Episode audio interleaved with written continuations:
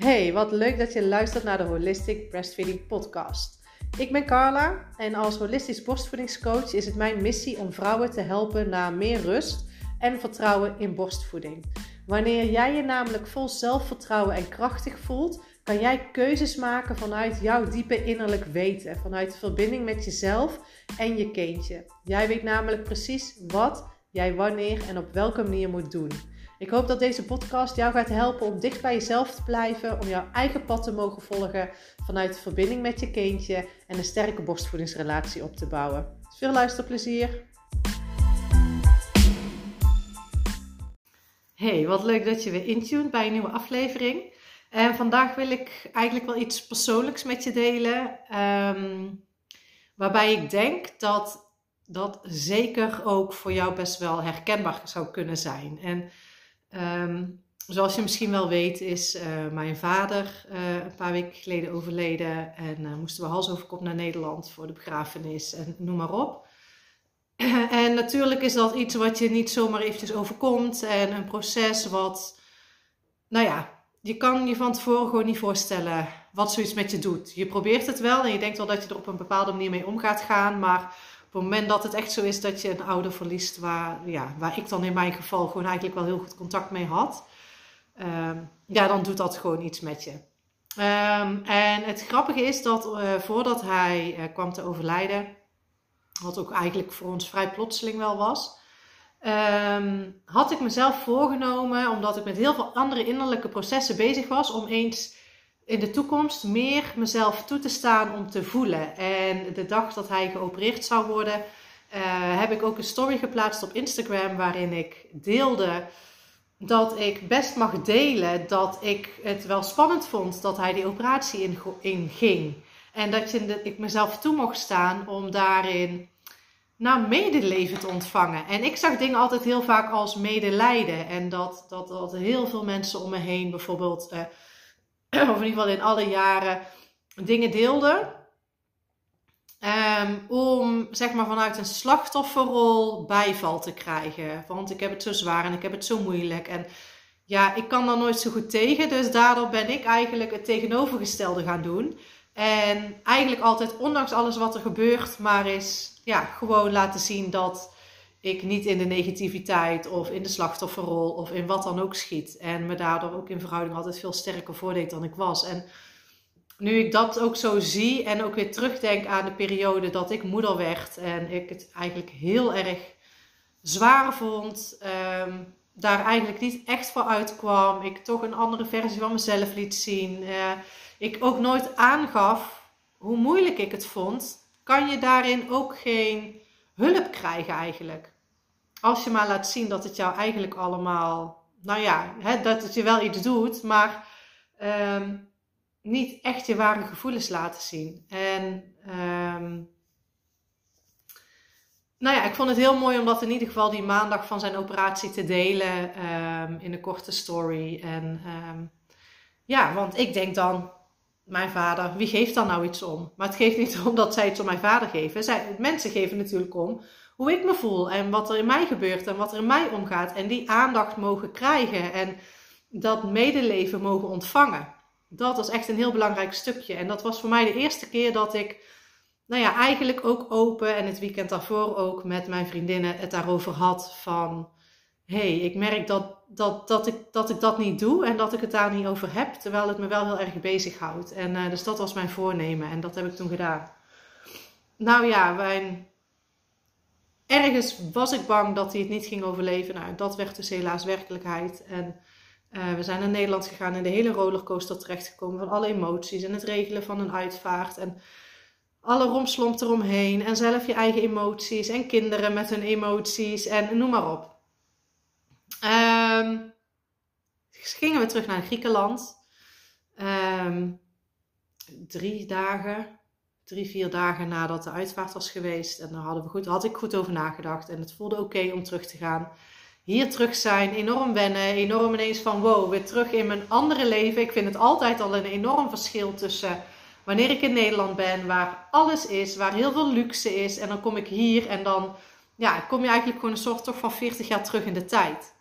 Dat is voor mij altijd al een omschakeling. En nu al helemaal met mijn moeder achterlatend. En überhaupt alles, hè, processen, zeg maar, even langs me, door me heen weer laten gaan met wat er allemaal was gebeurd. Maar na een dag of vijf begon het allemaal wel weer wat meer te zakken. Ging ik ook weer een call doen in de Mastermom Tribe. Ik merkte dat ik weer een beetje inspiratie kreeg voor mijn Instagram. Noem maar op. Ik dacht, oh, nou, het gaat eigenlijk allemaal wel vrij vlot. Um, ook omdat ik tegen mezelf had gezegd van, hé, hey, ik hoef niet alles opnieuw door te leven. Um, en er steeds maar emotioneel van te worden, van wat er allemaal is gebeurd. Want nu ben ik hier en dat was het verleden. En dat is ook voor mij een bepaald mechanisme wat ik voor mezelf heb opgebouwd. En misschien herken je dat ook wel van, nou ja, dat is toen gebeurd en weer door. Maar dingen blijven toch wel in je lichaam zitten. En zeker het overlijden van iemand. Maar er zijn zeker ook, had ik het ook met mijn, mijn chiropractor over. Geboorte en overlijden zijn twee dingen die zo sterk in ons leven, uh, zo'n emotionele belasting voor onszelf eigenlijk zijn. En zulke grote veranderingen. Dat jouw hele lichaam shift op dat moment. En ik heb altijd heel erg uh, last gehad van mijn rechter onderrug. En dat probleem zit eigenlijk aan de linkerkant, dus hij krijgt aan de rechterkant last. Nou, dat is eigenlijk nu na zo'n drie kwart jaar uh, vele behandelingen eigenlijk wel redelijk onder controle. En ik merkte dat toen ik in, naar Nederland ging reizen, dat ik er weer enorm rechts last kreeg. Dacht, nou, natuurlijk spanning, reizen, emoties, noem maar op. Zwakke plek. Toen kalmeerde dat een beetje en op de dag van de uitvaart schoot het er aan de linkerkant in. En dat was zo heftig dat ik bijna niet meer op mijn linkerbeen kon staan, dat ik Elina niet op kon tillen. Gelukkig was Alex er. En daar had ik het met mijn chiropractor over en hij zei ook van ja, weet je, je kan zelfs op scans zien dat op het moment van een geboorte of een overlijden, die dus zo cruciaal zijn in, in iemands leven, dat letterlijk dingen gaan shiften van links naar rechts of van rechts naar links. Dat dat dus letterlijk je hele lichaam gewoon verandert. Dus dat was voor mij zo'n, nou ja, ook wel mooie bevestiging, maar ook van wauw, hoe dus gebeurtenissen en emoties letterlijk van invloed zijn op jouw lichaam. Aan de linkerkant is het daarna niet meer teruggekomen. Dat trok in de loop van de dag ook wel weg. En nu zit het enorm meer aan de rechterkant. En um, ja, het betekent dus dat er gewoon voor mij toch nog een hele hoop emoties te verwerken zijn. Um, afgelopen weekend weer mijn lieve vriendinnen gezien, met hun erover gepraat. Uh, toch gemerkt van, hé, hey, ik ga eigenlijk wel door maar er zit toch nog wel een hele hoop. Um, natuurlijk binnen ons gezin, onze nieuwe samenstelling met mijn moeder, mijn zus en ik zijn, merkte ik ook in hoeverre ik gegroeid ben de laatste jaren. En hoe anders ik met dingen omga en hoe anders ik nu zeker in verbinding sta met mijn gevoel. En ik dus eigenlijk uit een heel rationeel gezin kom, waarin er altijd wel gezegd is dat iedereen heel gevoelig was maar dat eigenlijk niet was. En ik had bijvoorbeeld heel erg de ervaring dat ik, hè, dan zeggen ze altijd niet invullen voor een ander, maar hoe kan je eigenlijk niet invullen voor een ander als je voelt wat een ander bedoelt, maar een ander zelf nog niet eens doorheeft dat dat gevoel onder hun woorden zit. Ik bedoel, dat is natuurlijk wel echt een next level. En dat is niet invullen voor een ander. Dat is bijna gewoon voelen voor een ander.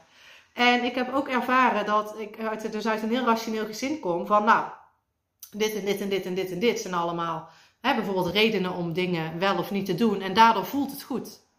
En uh,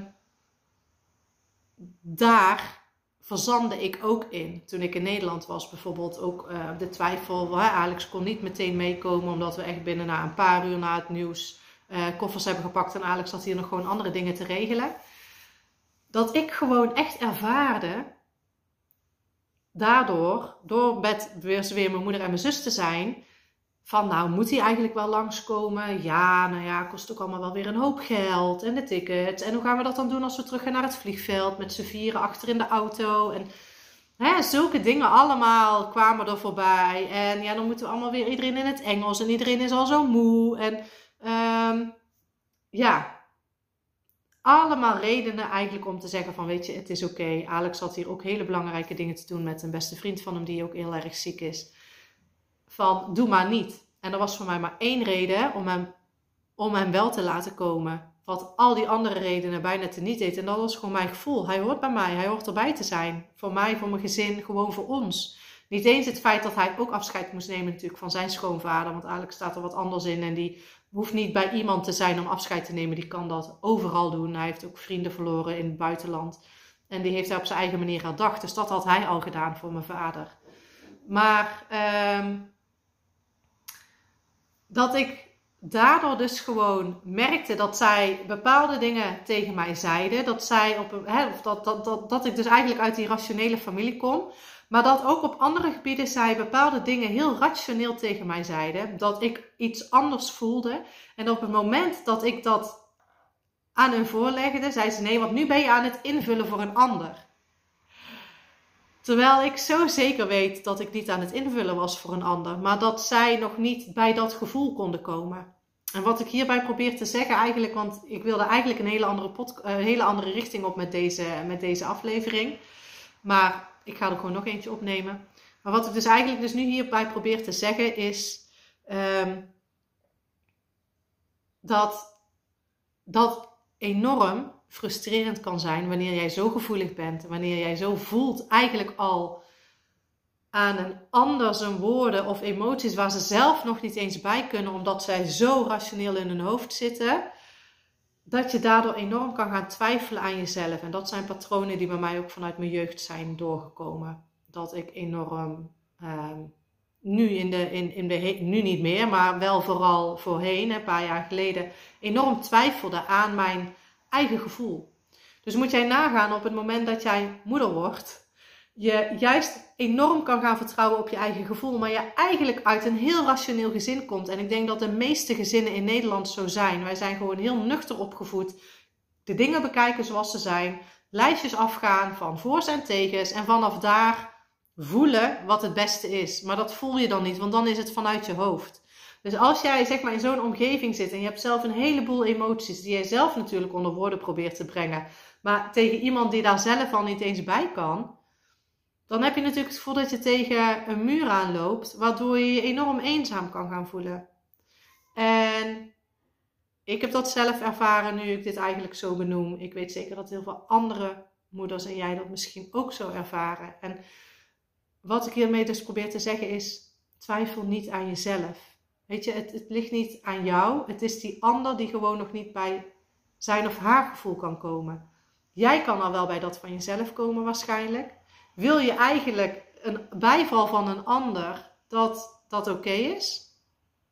Maar die ander kan daar nog niet eens bij. Plus dan nog überhaupt het feit dat jij, zeker als je moeder bent geworden, heel erg open staat voor allerlei um, um, uh, energieën. Zodat jij je baby kan lezen op het moment dat dan natuurlijk uh, jij ook nog eens de energie nog eens dubbel op van een ander kan lezen, van je moeder, van je zus, van je schoonzus, stiefmoeder, schoonmoeder, noem maar op, dan voel jij dat nog eens sterker aan, buiten de sensitieve vrouw die je waarschijnlijk al bent. Wil je dat teruggeven aan die ander, dan kan dat enorm confronterend zijn voor die ander, want die zit daar nog lang niet bij zijn eigen gevoel. Dus het is continu aftasten. Hé, hey, wat is van mij? Wat is van die ander? Wat kan ik wel delen? Wat kan ik niet delen? Waar zit die ander? Waar zit ik met mijn gevoel? Wat heb ik nu nodig? En dan daar de juiste mensen bij zoeken. Want er zijn ook mensen die wel waarschijnlijk begrijpen waar jij zit. Die wel begrijpen waar, hoe jij de dingen aanvoelt. En zo niet, zoek ze je uit. Ga op zoek, ga op onderzoek. Uh, zoek online communities of, of mensen in je omgeving. Um, moedergroepjes, noem maar op, die daar wel in staan. Waarbij je wel dat, dat, dat, dat diepe gevoel en, en die emoties kan uiten en die, die bijval kan krijgen. Um, ja, en ik denk dat ik het daar nu eventjes bij laat voor nu. En uh, dat ik eventjes een volgende aflevering ga uh, opnemen met wat mijn allereerste intentie was met deze aflevering. Maar dit is ook iets wat ik al wel een tijdje ook in mijn hoofd had om nog met jullie te delen. Dus uh, dankjewel. Laat me vooral even weten op Instagram. Ik zal uh, hier in de comments uh, mijn Instagram-account natuurlijk ook even toevoegen. Hoe jij dit ervaart, hoe dit voor jou is. Um, laat me weten, weet je, heb jij iemand om je heen of niet? Ga me volgen, deel je verhaal met mij. En misschien wil je wel in de tribe, waarbij je allemaal moeders hebt die er ook zo in staan. En ook allemaal tot zelf zelf ervaren en voelen. En hè, die verbinding daarin ook willen verdiepen. En vooral ook die herkenning bij anderen. Ehm, ja, zoeken. Dus dankjewel voor uh, deze aflevering, dat je hebt gekeken of geluisterd. En heel graag tot de volgende.